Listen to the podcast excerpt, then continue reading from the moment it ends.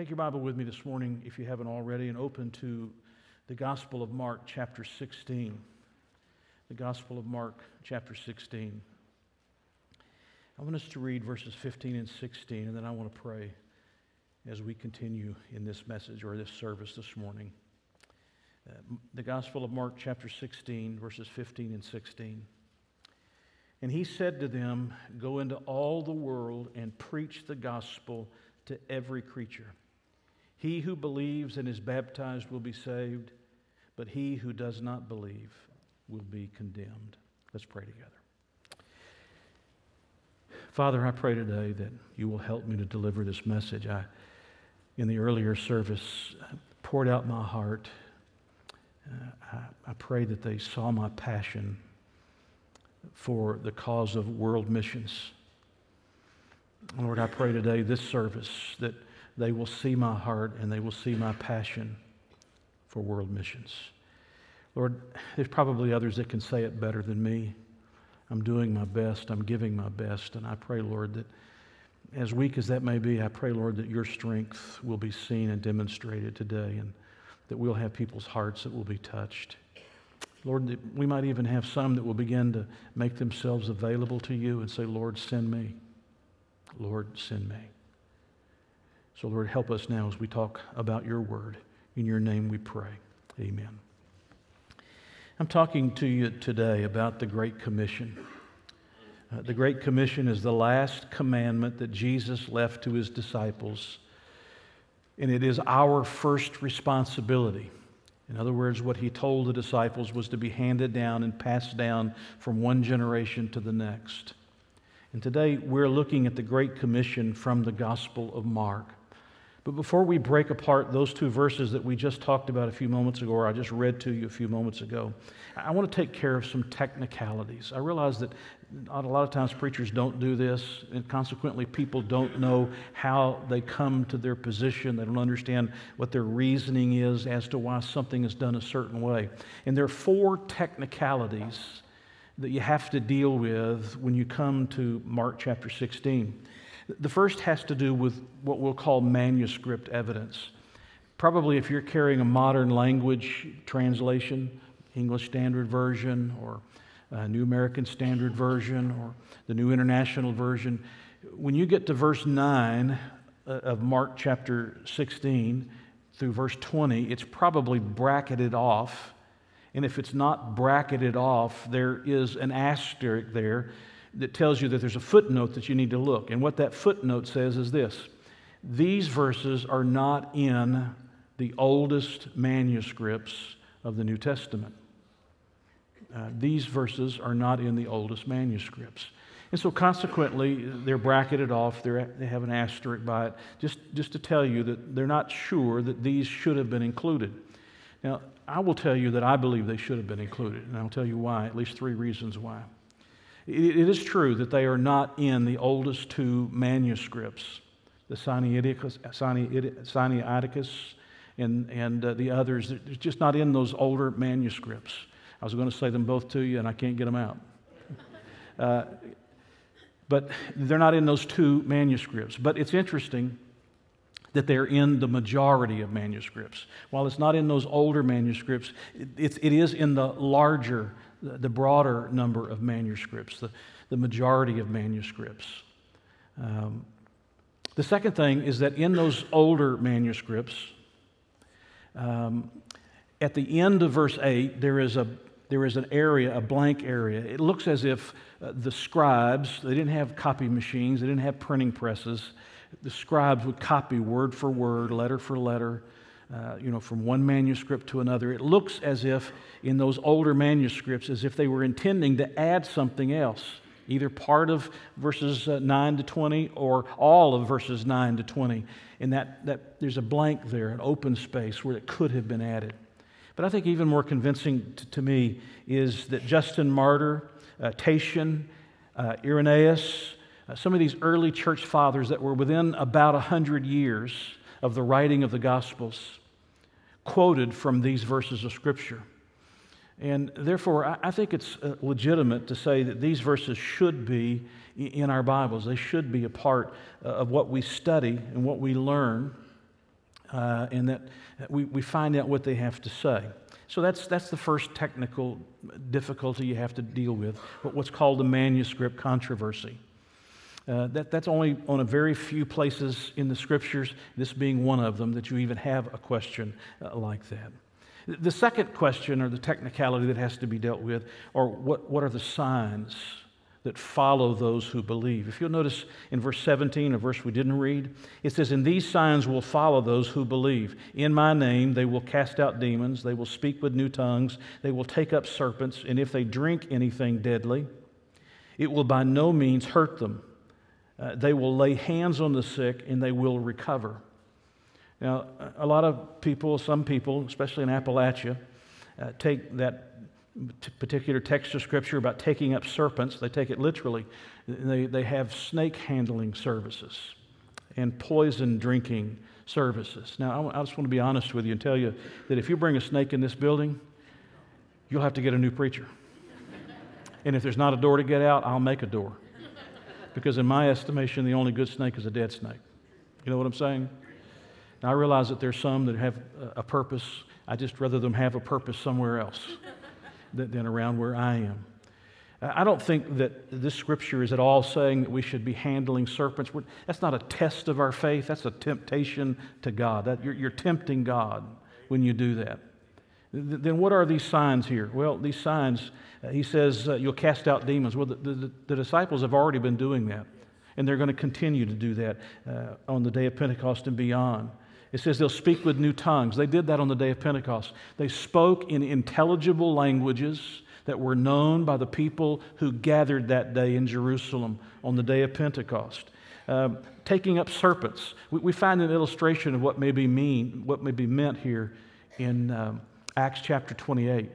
The Apostle Paul is being transported to Rome, and they have a shipwreck. They end up stranded on the island of Malta. It says the natives were there. And Paul is gathering sticks, and he reaches into some of these sticks. And when he does, a snake latches hold of him. And he pulls his hand up. I guess he must have held it up so they could see the snake holding on. And he shook off the snake. Well, the natives were watching this, and they said, He's going to swell up or he's going to die. But he didn't. He didn't. God protected him, God shielded him. And that very well may be what was being meant when he says they'll be able to take up serpents. We have no illustration of them drinking anything deadly, but you could imagine in first century society, uh, people hating Christians and what they may have done in serving them something that could potentially be deadly. Or laying hands on the sick. Well, they did that before when in the ministry of Jesus, they'll do that afterwards. And so these are just simply signs. It's a little bit, little bit like what Jesus uh, said in Matthew 28 And lo, I am with you always. I think what he's saying here in these signs is that I'm going to be with you and I'm going to protect you, and nobody can harm you until I allow it. Till I'm ready for you to come home, nobody can harm you. You don't have to go handle snakes, you don't have to intentionally drink something that's poisonous. Uh, when you need to speak a language that you do not know, I will give you that ability if that's what I desire for you to do. If it is to cast out a demon, if it is to bring healing, then my power using you will accomplish that. And the evidence of that is down in verse 20 of chapter 16. At the end of verse 20, it says, And confirming the word through the accompanying signs. In other words, how would people know that these Christians were speaking the truth about Jesus. God gave them certain signs, accompanying signs, that confirmed their word. Understand what I'm saying? How do we confirm today whether the message is of God or not? We compare it to the written scriptures. We compare it to what God says and what's written down for us. We don't need the confirming signs. Now, don't, don't misunderstand me. God can do anything He wants to do. And God can still do the miraculous when He wants to do the miraculous. I don't in any way question that. But most often, if we're going to confirm the message that's being delivered, we compare it to Scripture. So we have the man- manuscript controversy. Uh, we have the, the signs that follow those who believe. If you go to a church that handles snakes, you might want to reconsider where you are. The third controversy that you have to deal with or, or difficulty here is is baptism necessary to salvation? You notice in verse 16, He says, He who believes and is baptized will be saved. And so there are those who say, well, believing on Christ is not enough. You've got to be baptized as well as believing in order to be saved. But that's a total misreading of that verse. As a matter of fact, if you look at the entirety of Scripture, what is the one condition of salvation? It is always faith. It is always faith. In the first century, it was assumed, it was automatically assumed when you put your faith in Jesus, you were going to follow the Lord in believer's baptism. That was just a given fact. It was just a given fact. You get saved, you get baptized. It was just a means of declaring your faith in the Lord Jesus. And he's just connecting these two because when somebody believes, Uh, they're automatically baptized. It's not like it is today where you got to give them a period of time to get all their family together and you know collect a whole bunch of people to come watch and get pictures. It wasn't like that. And the confirming of that is the second part of verse 16. It says, But he who does not believe will be condemned. Doesn't say anything about baptism.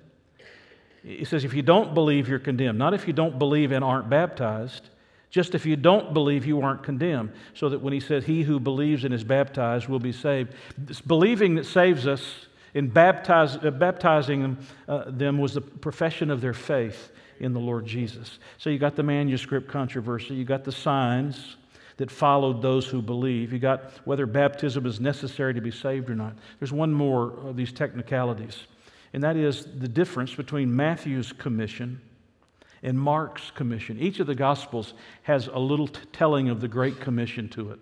Even Acts chapter 1 has a little telling of the Great Commission. But the two that, that are most contrasted are Matthew's telling of the Great Commission and Mark's telling of the Great Commission. Now, look, don't, don't let your eyes glass over yet. We're, we're going to get really practical here in a minute. In, in the Gospel of Matthew, this is how it, how it reads Go therefore and make disciples of all the nations, baptizing them in the name of the Father and of the Son and of the Holy Spirit, teaching them to observe all things that I've commanded you. And lo, I am with you always, even to the end of the age. Well, now he's saying, go and make disciples, and here he's saying, go and preach the gospel. And they seem to be somewhat different but they're not really different. They're just opposite sides of the same, of the same thing. In, in the Gospel of Mark, chapter 16, he's talking about the evangelism aspect of the Great Commission. In Matthew chapter 28, he's talking about the discipleship aspect of the Great Commission. They're not two separate things, they're one thing, opposite sides of the same thing. Uh, you, you can't become a disciple of Jesus if you don't first believe on Christ. And when you believe on Christ, you have to get up every day and decide, I'm going to follow Jesus today. You don't, you don't decide every day to be saved. You, you come and put your faith in Jesus once for all. But you, then you have to get up every single day. And he says you're supposed to make disciples. You're supposed to help people follow Jesus every single day of their lives. And so they're not two different things. They're not in conflict with one another. They're, they complement each other. They're opposite sides of the same thing. One focused on the evangelism aspect, the other focused on the discipleship, the discipleship aspect. And so we have the man, manuscript controversy. We have the signs that follow those that believe. We have whether baptism is necessary to salvation or not. And then we have these two different commissions that are really the same, just telling the opposite sides of the same thing. And so when you come now back to chapter 16 and verse 15, and you read it again, and he said to them, Go into all the world and preach the gospel to every creature. He who believes and is baptized, not because baptism is necessary to salvation, will be saved, but he who does not believe will be condemned. You have Mark's telling of the Great Commission.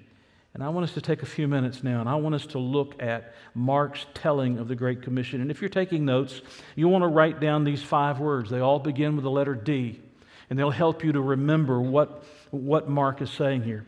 First, we'll talk about the directive. The directive. He begins in this passage and he says, Go. That's the directive. Something you might find interesting is that the word go is a verb, obviously, but it's, it's not an imperative. The imperative in the verse is the word preach. That's the imperative, that's the command preach. But because go is connected to preach as a participle, Go takes on the form of a command so that you can, in essence, say, He is saying, Go. He's not asking people if they want to go. He's not suggesting to them it's a good idea. Because it's connected to the word preach, He's saying, Go. I, am telling you that you have to go. Now, the importance of that is this the, the, the message of the gospel cannot be spread if we do not what? Go. You cannot preach if you don't go. Uh, you can't tell your neighbors across the street if you don't go and tell them. We, we can't send missionaries around the world if there aren't men and women that are willing to go. We have to go. The same thing is said in, in Matthew's gospel when he gave the Great Commission. He said, Go, therefore, and make disciples. You have to go. That means that we have to get out of our seats, we have to get out of the comforts of our building. We have to go across the street. We have to go into our community. We have to go into our city. We have to go into our nation. We have to go into our world. And we have to obey this Great Commission. The Great Commission involves going. Now, we like sitting. We like comf- the comfort of sitting in, in, in, a building like this where it's heated in the winter and it's cool in, in the summer. And we got comfortable pews and we got pretty paint and nice walls and we feel protected and we got locks on doors. We like sitting. But the Great Commission cannot be fulfilled sitting in the pews of a church. The Great Commission can only be fulfilled by people who are willing to go. And God is commanding every one of us to be a people who goes. I'm thinking back a long time to when I was a 16 year old uh, teenager, 15, 16 year old teenager. We moved outside the city of Atlanta to uh, a suburb called Stockbridge. And I was in a new school. I was in the band. I played the trumpet in the band. I was having marching band practice on a Thursday evening. And a man by the name of John Burnham, Mr. Burnham is well up into his 80s now, his wife, uh, well up into their 80s. He was the music and youth pastor of what became my home church. On that particular Thursday evening, when band practice was over, Mr. Latson let us out of band practice. I began making my way out to the parking lot to get in my car and to drive, drive home. And there was somebody standing by my car waiting on me. It was John Burnham. And he said, David, I understand you're new. And I said, Yes, I'm new. He said, I want to invite you to our church and I want to invite you to our youth group. And we have an orchestra. We'd love for you to play the trumpet in our orchestra. Would you consider coming? And, and that became the, the process by which I ultimately came to know Christ as my Savior. I followed Him in believer's baptism. I met my wife, who I'm married to to this day, 43 years later. Uh, I was called to preach. All of that came out of a man who was willing to Go. Now, he could have sat at his house, he could have stayed in his office at the church, and he could have said, You know what? I hope David comes to, to church here. I hope David comes to the youth group. I hope David will join the orchestra. I hope somebody will tell him. But he didn't wait on somebody else to tell him, and I am eternally grateful that he didn't wait on somebody else to tell him. He went, he waited and he witnessed to me and he shared the gospel of Jesus with me. And that's what's necessary. We have to be willing to go. We can't just sit and soak. We've got to get up and we've got to serve. We've got to go out where the people are and we've got to share with them the most important news there is. We've got to go where they are, and that's the directive. That's the directive that God's given to us. And that's not just for the disciples of the first century, that's for every one of us because the discipleship aspect was to pass along this truth so that every generation of Christians would keep going. They would keep going because there's new generations that are coming up behind, and we have to keep going to reach the generations that are, that are surrounding us. We have to keep going. Did you know that God has commanded you to go? Yes, He commands you to come and gather with believers and sit and learn the Scripture and be instructed and be guided and so forth and be encouraged and, and so forth. But he, he commands us when we leave this place to go into the world. That's what He commands us to do. And without the going, there can't be obedience to the Great Commission. And that's why when we have a mission celebration and we have missionaries that are coming to us, we have more than 90 missionaries 90 missionary projects with whom we partner. Men and women that we have joined in their lives and we have said, We're going to help you to go. We're going to help you to go. And what's the Bible say about those who go? It says, Their feet are beautiful. For whoever calls in the name of the Lord shall be saved. How shall they call on him in whom they have not heard? And how shall they hear without a preacher? And how shall he preach without unless they're sent? Faith comes by hearing, and hearing by the word of God. How can they go if they're not sent? There have to be people who are willing to help them go, have to be willing that are willing to send them to where they need to go. But all of us, whether it's across the street or whether it's uh, to the community where we live or the city where we live or to the nation that we call our home or whether it's the world that desperately needs the gospel, we have to be willing to go. That's the directive. The second word is the word destination. Where does he tell us to go? He says, Go into all the world. I'd have you to circle the word all. It is a very strong Greek word, it's emphatic. Uh, he's not suggesting you go into all like just to Huntington, or just Huntington and Barboursville, or just Huntington, Barboursville, and Proctorville. He's saying all like in all.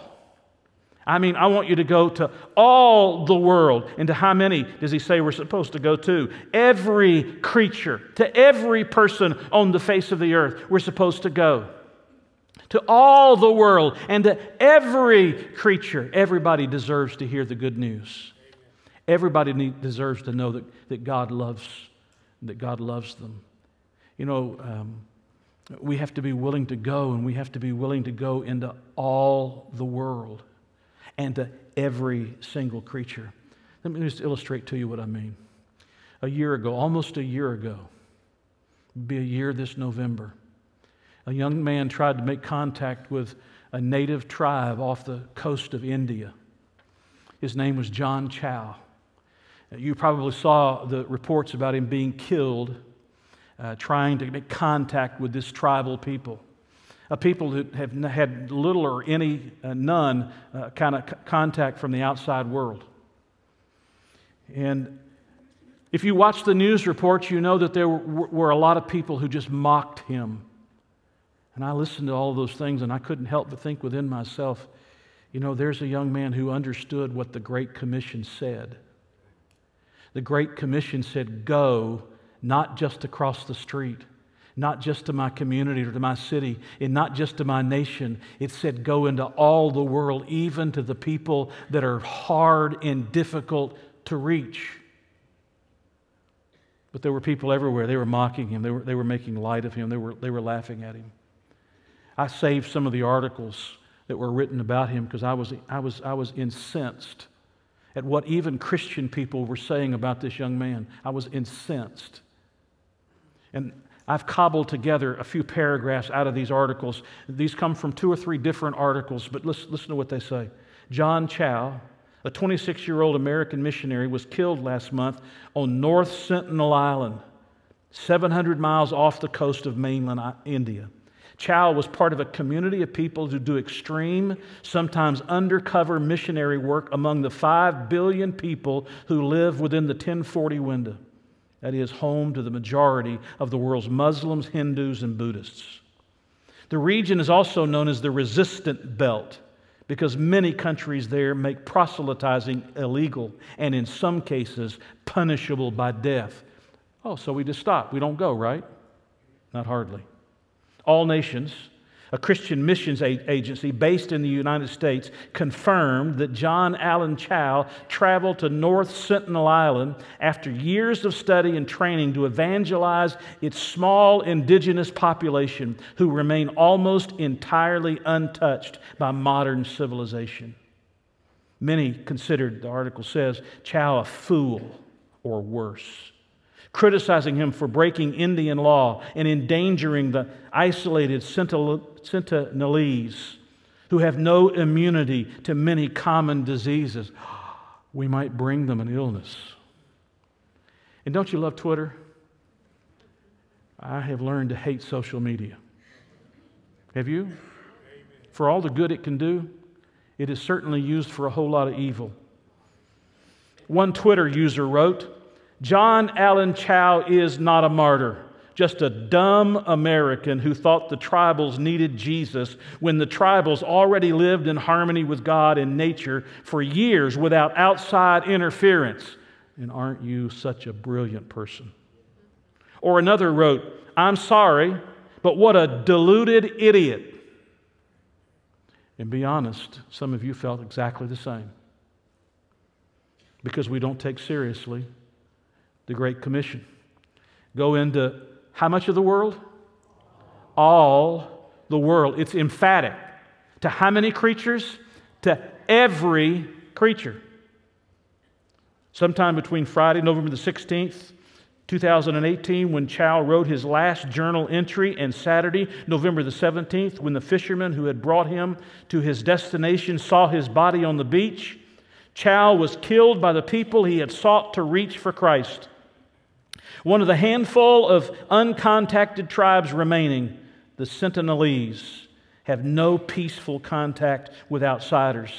We don't even know their real name. They're called the Sentinelese because the British named their, their land North Sentinel Island. Though many are fascinated by the idea of a Stone Age tribe, Chau's goal was not tribal tourism. He wanted to live with the Sentinelese, share the story of Jesus, and translate the Bible into their language.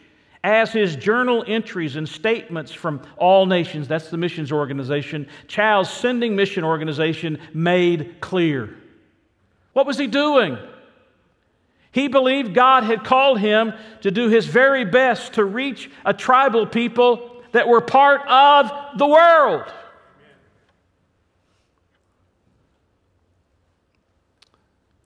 But I'm afraid that we feel a little like a lot of those Twitter writers. He's just an idiot. They're already living in harmony with, with God and nature. Yeah, it may be true, but they don't know Jesus Christ and they desperately need to know the Lord Jesus Christ. And I think it's so interesting how, how Christianity's changed since 1956.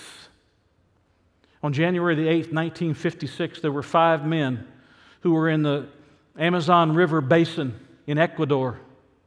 Those names are names that you probably know if you've been around the church for any length of time Jim Elliot, Pete Fleming, Ed McCully, Nate Saint, and Roger Youderian. Five men who were committed to making contact with what were called at the time the Aucas, because the word means savages. We now know them to be the Wadani people. That's what they called themselves, the Wadani people. They took their plane and they flew in and they began dropping things to show goodwill. They were shouting messages from the plane. Uh, so that they could indicate goodwill. Finally, they found a sandbar along this river, not uh, along the river, and they landed the plane and they got out. They set up a temporary encampment. They made contact with the Wadani people. But it wasn't very long that the Wadani people turned on them and speared all five men to death.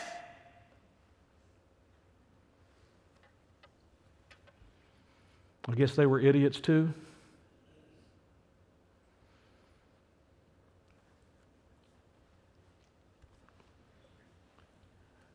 Those five men became the names of hero missionaries. Jim Elliot may be the best known because his wife Elizabeth was a writer and she wrote books about his life. But I want to encourage you to do something. If you've got Amazon Prime, I want you to go find the movie, The End of the Spear. It's free if you're Amazon Prime member. It's free. It was, on, it was in the theaters years ago. It's free on Amazon Prime. I want you to watch it. It's the story told by, uh, by Steve Saint, Nate Saint's son, about what took place out there in the Amazon River Basin. And it shows you them trying to make contact with the Wadani people. It shows them being speared by the Wadani people. It shows them and the compassion and the love that they had for those people they were so desperately trying to reach. I, would suggest to you that those men weren't idiots. They simply believed what God said. Now, it may not be that God's called you to the Amazon River Basin, but if God has called somebody to the Amazon River Basin, we ought to be willing to help them. Because the Great Commission, the directive is to go, the destination is into all the world, emphatic, all the world, to every creature. Nobody is excluded. Until everybody has had an opportunity to hear the gospel, the work of the church is not completed. And by the way, it'll never be completed because another generation grows up and you got to keep reaching them, one generation after another. And here were these men who were willing to go. A lot of folks don't, don't understand. Their pictures were in, were in Life magazine. Their story was told in the major magazines of that day. You might be surprised about the similarities that existed between Chau, who was killed a year ago, and the, the, these other five men, the most famous of them being Jim Elliot. Elliot and Chau shared more than a desire to reach remote tribes with the gospel. Both were young when they died. Elliot had just turned 28. Chau was about to turn 27. Both men were natives of the Pacific Northwest. Elliot grew up in Portland, Oregon, and Chau, just across the Columbia River in Vancouver, Washington. Both loved the outdoors and were exhilarated by risk taking.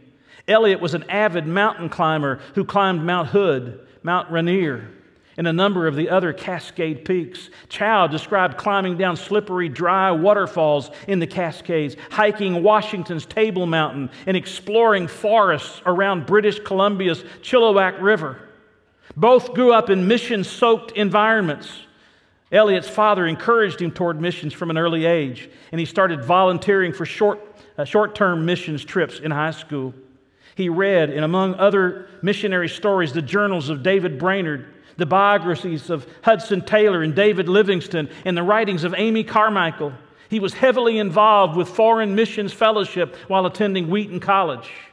Chau had apparently been going on short term missions trips since high school as well and had attended a Christian university which emphasized foreign missions.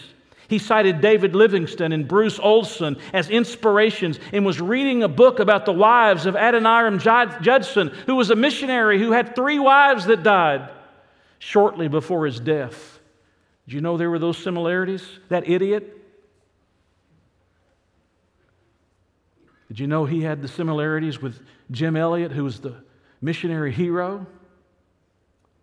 You see, somewhere along the way, we've sort of drifted in, in, our Christianity to believe that, you know, we don't have to worry about people on the other side of the planet and people who are isolated off to themselves and, and those that feel called to go to those kind of circumstances in those kind of situations. We're more concerned about them picking up some kind of modern disease than we are them dying and going to hell.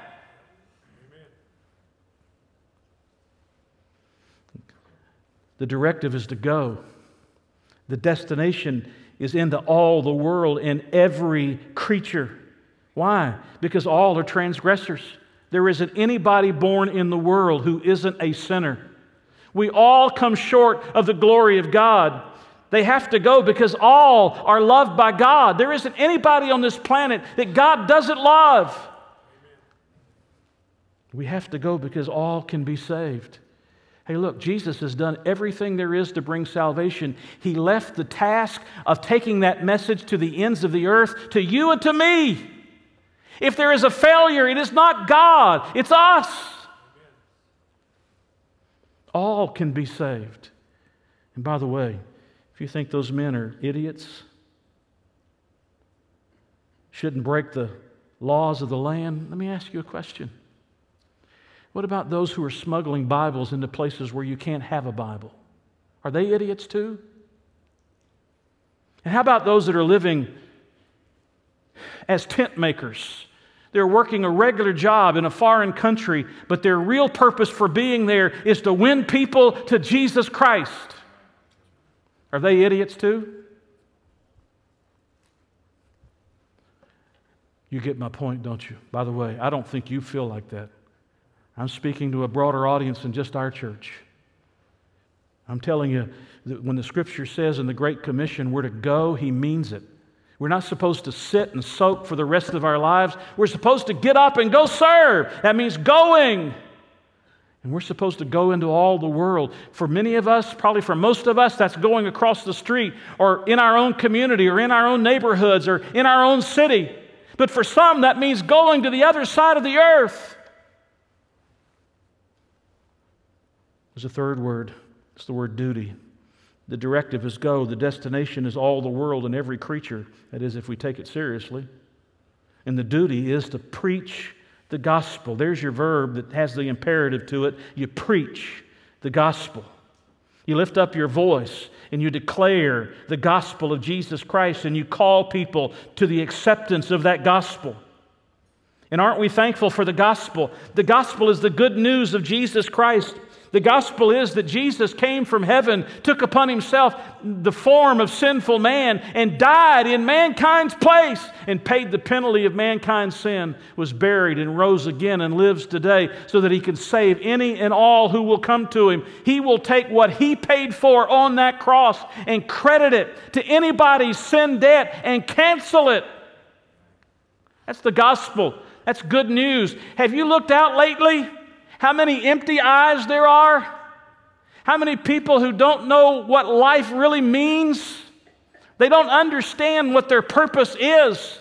They have nothing to live for beyond what they're doing at this moment. Because they don't know the gospel. The gospel is the power of God unto salvation. The gospel, not the preacher, not the one delivering that message. The gospel is the power of God to salvation. It's the gospel that set those two alcoholics free and that woman who ran the bar. It's the gospel. Amen. We preach the gospel. We don't preach the preacher. We don't preach the people. We don't preach the deacons. We don't preach the church. We don't preach the denomination. We preach the gospel. It is the gospel that desperately needs to be preached. It needs to be preached faithfully. We don't trim it in any way. We preach it just exactly as it is. It'll cause offense to some people, they'll stumble over the gospel. But we preach the gospel just as it is, faithfully. We preach it compassionately, recognizing that our desire is to draw people to Jesus, not to drive them away from Jesus and we preach it powerfully, it isn't something we can do in our own ability or our own strength. It is something that can only be done with the help and the aid and the power of the Spirit of God who indwells us. I know you know this, and let me say it to you again. You don't save anybody. Jesus is the one who saves, but we are the ones who carry the message to tell them that Jesus saves. And we have to carry that message with His help and with His enabling and with His power. The duty is to preach the gospel. The directive is to go. The destination is all the world and every creature. The duty is to preach the gospel. The decision, the decision that people have to make, verse 16, he who, what's the next word? Believes. Please hear this. Nobody is saved by any work that you do whatsoever of any kind, period. You were saved by the work of Jesus Christ the moment you believe that Jesus did it for you. Jesus did it for you. Some people front what I call front load the gospel. You got to do this, this, this, and this, then believe. Then there's people who backload the gospel, what I call backloading the gospel. Well, you got to believe, but then you got to do this, this, and this, and this, or you're not saved. That isn't the message we bring. The message we bring is that when you know who Jesus is and what Jesus has done for you, you must believe that Jesus has died for your sins, was buried, and rose again. Instantaneously, you're made a child of the living God. Now you get up every day as a child of the living God and you make a decision. I'm going to follow Jesus today. And the next day, I'm going to follow Jesus today. And the next day, I'm going to follow Jesus today. And you go on into discipleship. You go on into a growing relationship with Jesus Christ. But salvation comes to the one who believes. I'm going to help you here for a moment. Would you like that? Some of, you, some of you are still wondering, am I really saved or not? Because you look at some of the things you do, and you think to yourself, that's not really what a Christian should do. And I'm thankful you feel that way. That's called conviction. Amen. That means I need to get some things right. But if you've believed on Jesus, that doesn't change the fact that you're his child. Amen. Listen to John chapter 6, verse 47.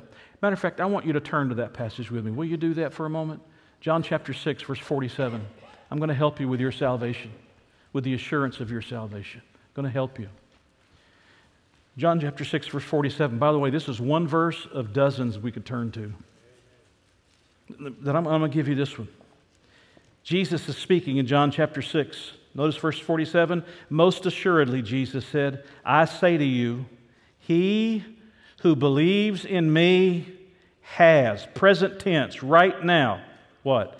Everlasting life. Don't stop, don't stop, don't stop. It ends with a punctuation mark. It is not a question at the end of the, at the, end of the sentence. It is not an ellipsis at the end of the sentence as if something else is going to come afterwards. It is a what?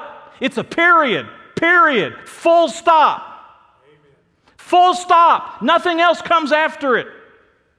If you believe in Jesus, I don't mean just know who he is. I'm talking about Jesus. He died for my sins, was buried, and rose again. I believe that Jesus did that for me.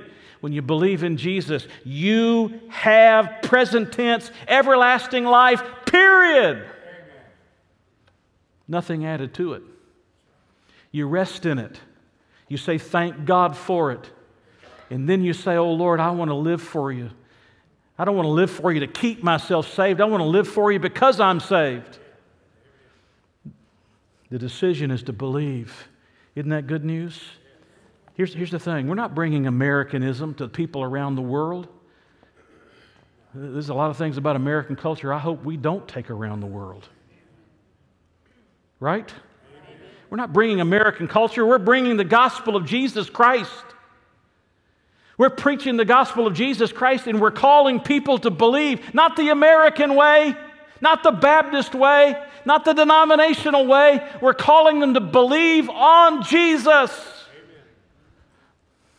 Believe on Jesus. And that's the decision that you must make. Can I tell you today, if you're listening to my voice, and you have never trusted Christ, you have never believed on Jesus, that He is the only hope for your eternal soul, the only way of forgiveness.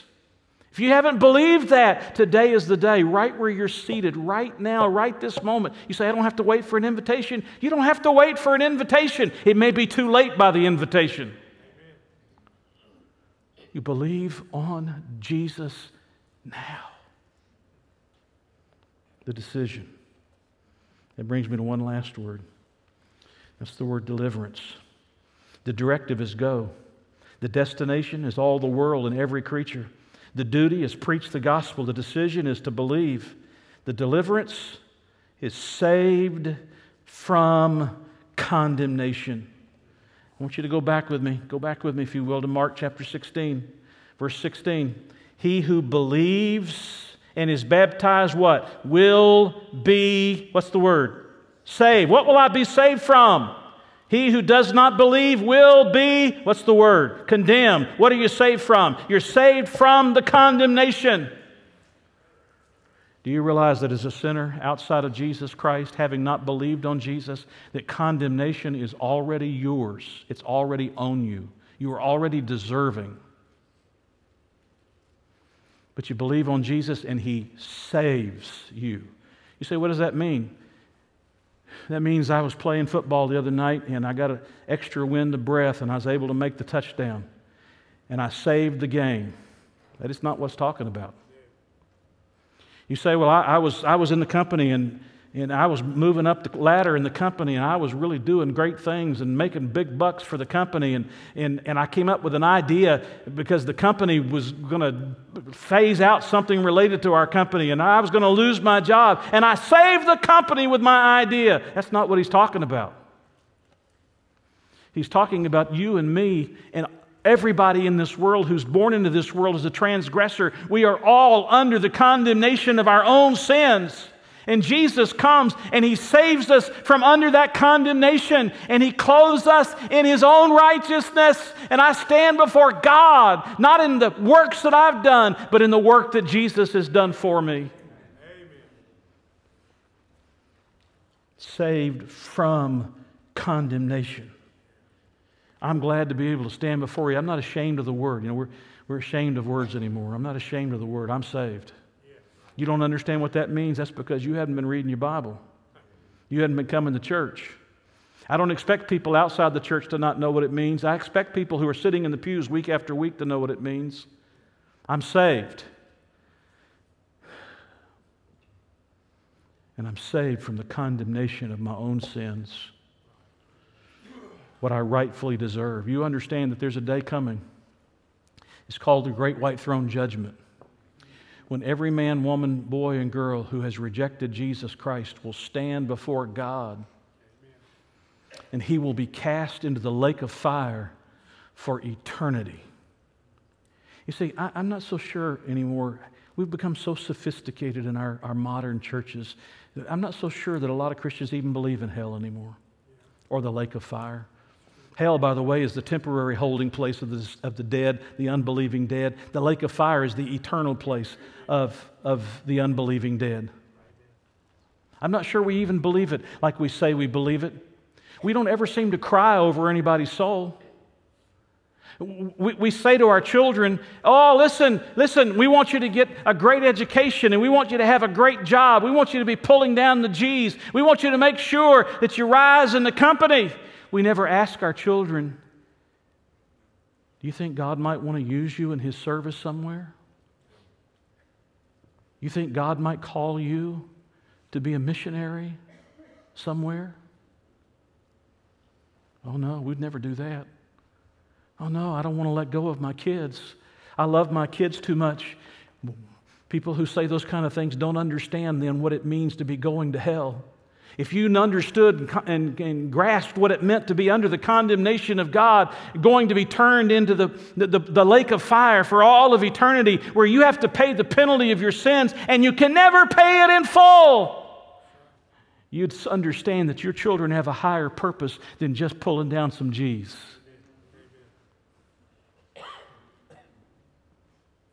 Your children have a purpose of being used as a vessel of God. It may not be that He'll call them to a foreign mission field, but it's that He'll call them to, his, to their neighbor across the street or in their own community or to the people that they've grown up with. God will call them to touch their hearts and their lives with the gospel of Jesus Christ because they're all under condemnation.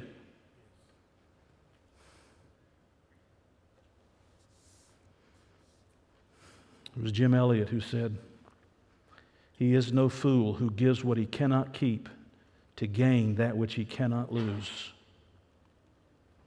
You know the idiot that died on January the 8th, 1956, with four other men on that sandbar in the Amazon basin? Or that John Chau who was the idiot? You remember him? Jim Elliot said it He is no fool who gives what he cannot keep to gain that which he cannot lose. Jim Elliot as a young man in his late 20s, speared by the Wadani people. Hey, you know what happens in the story? The wives stay, they forgive them, they bring the gospel to them. And while not all the Wadani people came to know Jesus, many of them did. And when you watch the movie, The End of the Spear, when the credits start rolling by, and you know, in the movie theater, when you get up, the credits are all, you know, that's what's playing, that's all that's left. Don't miss, wait for the credits to roll on by and watch the live scenes of the man who speared his own father, Steve Saint's own father, who came to faith in Jesus Christ, who now is considered by Steve Saint's children to be the grandfather to his children. Just, just wait long enough and see that man the one who speared Steve Saint's father. He came to faith in the Lord Jesus, and many others of the, of the Wadani people did. And now there's a church there, and there's Christians there, and the gospel is continuing to grow and to go forth in that area because one man was willing, or five men, I should say, was willing to give his life. And maybe that's what will happen with John Chau. Can I say something to our young people? If God's calling you, say yes. Don't say no. Don't say no.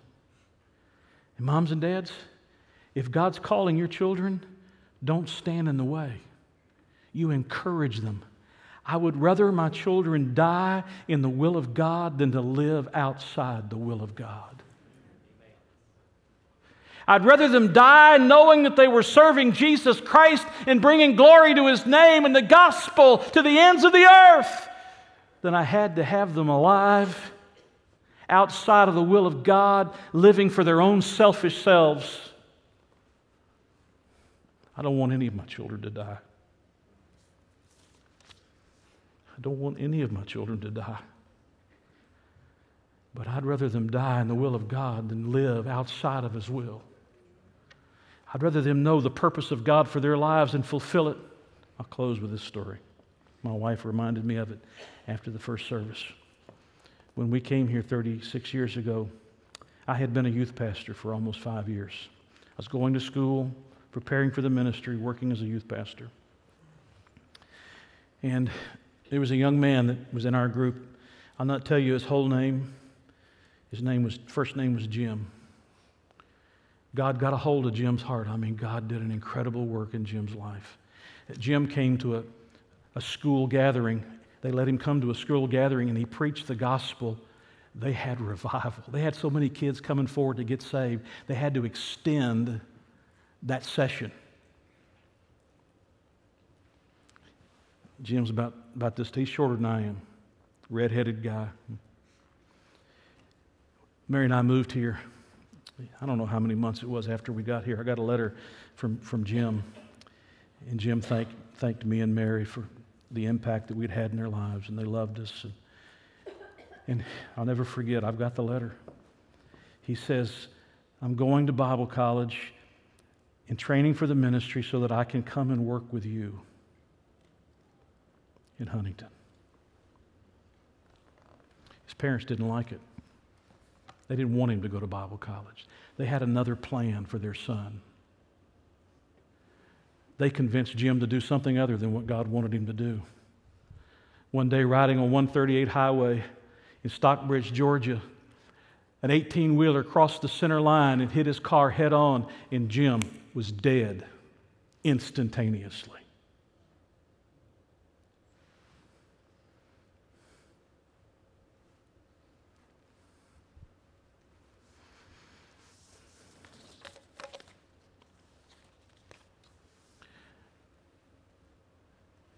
Who's going to go?